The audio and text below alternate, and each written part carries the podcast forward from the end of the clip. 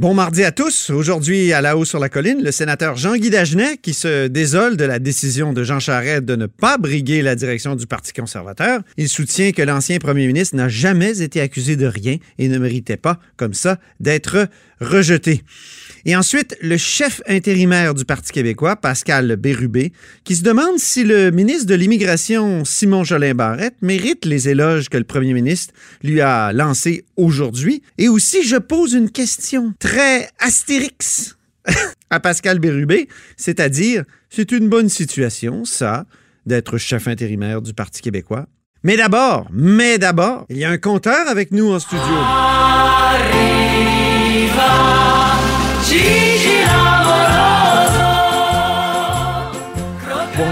Jean-François Gibault. Bonjour Antoine. Notre compteur et accessoirement directeur de la recherche à QMI. Oui. Alors, euh, le gouvernement Trudeau tarde à livrer sa promesse euh, de réduire les avantages aux super riches. Ben oui, toi.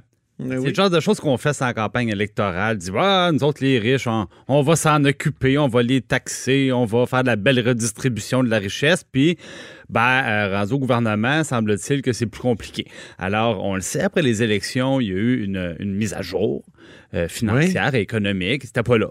Alors, euh, le budget s'en vient bientôt. Et là, on se demande si ça va être là. Ça consiste en quoi exactement? Je pense que c'est les gens qui, ont, qui peuvent vendre des, des options d'achat Ben, sur des actions. Ah, essentiellement, le- c'est pas les gens, Antoine, c'est ça le problème. Essentiellement, c'est les dirigeants d'entreprise qui ont euh, l'occasion d'être payés en, euh, en option d'achat d'actions. Ça, en Mhm. bon français, ce que ça veut dire, c'est si tu gères bien l'entreprise et que la valeur de son action augmente, Oui. ben, on va te permettre d'en acheter un certain nombre d'actions dans quelques années, mais par exemple au prix d'aujourd'hui. Alors, si tu fais bien ton boulot et que le prix de l'action monte, ben, au moment où tu vas pouvoir exercer ces options-là, tu vas faire un gros paquet d'argent très rapidement. Et l'autre aspect intéressant, c'est que si tu regardes ton chèque de paye, mon cher Antoine, euh, tu ne payes pas 100% d'impôts. Mais ton salaire est imposable au complet. Ben oui. Tu dois le déclarer au complet. Et après ça, bon, tu payes un certain pourcentage d'impôts selon ta, ton, ton niveau de revenu. Quand tu exerces ces, euh, options d'achat. ces options d'achat-là, ben, tu as la chance de ne pas inclure le revenu au complet dans ton euh, comme revenu imposable. Pourquoi, déjà? donc, parce que euh, c'est un, un incitatif, tout simplement. Et euh, on le sait que quand on, on parle de fiscalité reliée à une fiscalité corporative, donc aux compagnies, il y en a qui considèrent que ça pourrait être une forme de, de double imposition parce que les compagnies sont imposées sur leurs gains en capitaux. là, je ne vais pas être trop technique. Les individus aussi. Mais plus concrètement, c'est une forme de rémunération.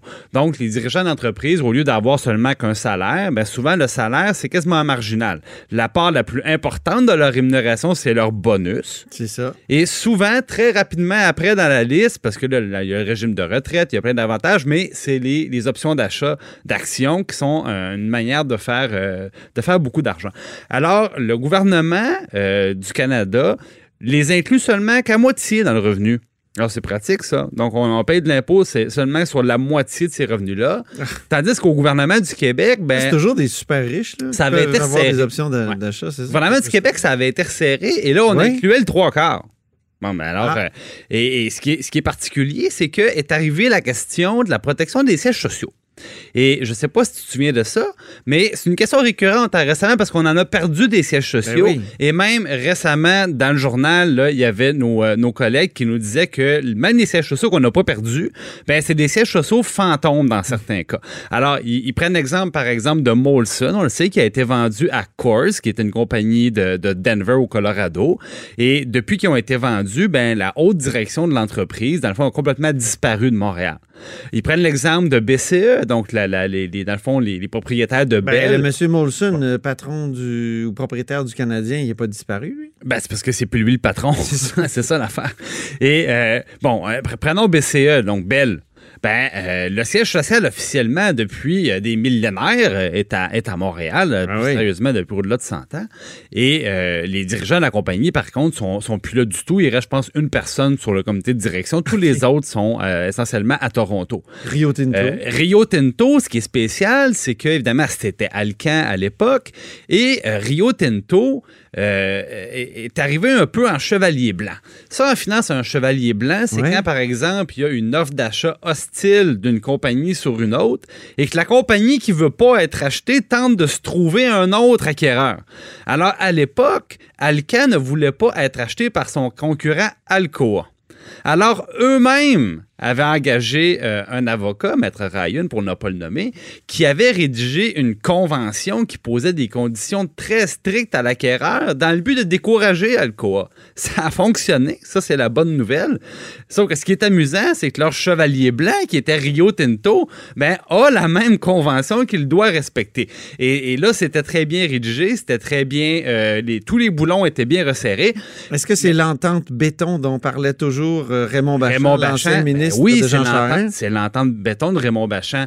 Le problème, c'est quand on s'est demandé si l'entente béton était respectée autant pour les investissements qui avaient été promis au Saguenay-Lac-Saint-Jean que pour les activités au siège social de Montréal, parce que on le sait, c'est revenu à plusieurs reprises, le nombre de personnes au siège social depuis ce temps-là a diminué de manière importante. Et quand on a voulu à l'Assemblée nationale en débattre, regarder ce qu'il en est, convoquer les dirigeants, ben euh, le, le- le gouvernement libéral à l'époque a, a refusé. Mais la CAQ était pour, le PQ était pour et QS était pour. Alors, est-ce qu'aujourd'hui, on pourrait reviser euh, ces questions-là? Parce que Ouais. ça donne quoi d'avoir des garanties pour protéger nos sièges sociaux? S'ils sont pas appliqués? s'ils ne sont pas appliqués? Alors, le même raisonnement s'applique, je reviens à notre question de départ, à la rémunération des dirigeants. Oui, Parce que- le lien entre les deux. Moi, je me souviens, Antoine, petite confession, petite histoire. Oui. Euh, lorsque j'étais euh, directeur de cabinet au ministère des Finances et de l'Économie, Oh, oh. on avait travaillé euh, 2013. sur le, oui, on avait travaillé sur la question de la protection des sièges sociaux. Et un des éléments, c'était la- l'attraction du Québec et de, de Montréal pour les, les hauts dirigeants. Le caractère attrayant du Québec. Attrayant. ouais. Évidemment, bon, on parle toujours de, de fiscalité, on parle d'impôts.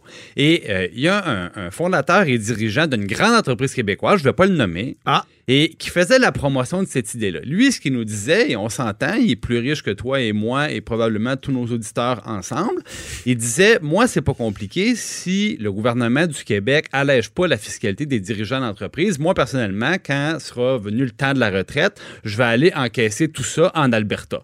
Donc, du quelque temps avant, euh, je vais euh, m'acheter un pied à terre là-bas, déménager formellement, le temps d'être conforme aux lois, euh, ramasser justement mon pactole en liquidant mes, mes- mes stocks d'actions. Puis euh, après, je reviendrai, puis ça sera tant mieux pour l'Alberta.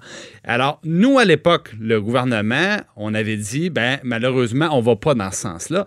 Je te rappelle qu'on était dans une période de, je dirais, de, de- d'efforts budgétaires, de restrictions budgétaires. Alors, c'est pas vrai qu'on peut annoncer des réductions de personnel euh, dans les écoles ou dans les, les hôpitaux, puis dire pendant ce temps-là, on va envoyer des chèques aux dirigeants d'entreprise. C'est pas pensable.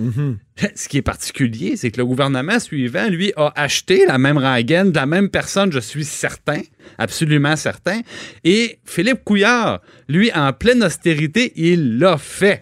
Ah oui. Il a diminué le taux d'inclusion euh, des, euh, des gains capitaux qui viennent des, euh, des options d'achat. Et euh, c'est comme ça depuis ce temps-là. Et Mais là, est-ce que la CAQ a promis de revenir là-dessus? ou- ben là, on- j'essaie de le savoir. J'essaie de le savoir. Et là, on me dit, ben, on regarde du côté d'Ottawa. Mais là, je dis, Ottawa, ils ont promis de reculer. Mais ils disent, ouais, mais là, mais ils reculent pas. alors, ah, alors là, on est en attente pour voir qu'est-ce qui va, qu'est-ce qui va se produire. Parce qu'au ministère des Finances, imagine-toi, Antoine, c'est la première fois que je vois ça. Ils ont refusé de dire combien ça avait coûté. Quand on regarde les Ah oui. documents du ministère des Finances, il y a une petite barre. Et on essaie de nous faire à croire que ça coûte rien au net parce que tous les dirigeants d'entreprise qui se lancent vers le Québec pour profiter de cette mesure, ben, ils viennent annuler les parts fiscales parce que eux-mêmes, en s'établissant ici, payent des impôts. Donc, tu sais, euh, c'est tout est dans Oui, oui, tout oui. et ça coûte rien. c'est un vraiment manque à gagner quand même qui doit Ben, être a- important. Il y, a certainement un manque à gagner. Puis je pense qu'il faut faire la différence aussi entre les, les raisons qui amènent une compagnie à mettre son siège social, qui sont beaucoup plus concentrées sur les impôts corporatifs, sur la, la disponibilité de la main-d'œuvre spécialisés, surtout, ainsi de suite, beaucoup plus que sur euh, les intérêts des hauts dirigeants. Puis on sait, les hauts dirigeants, c'est comme les politiciens, hein, ça entre et ça part, ils sont remplacés quand ça va moins bien assez rapidement.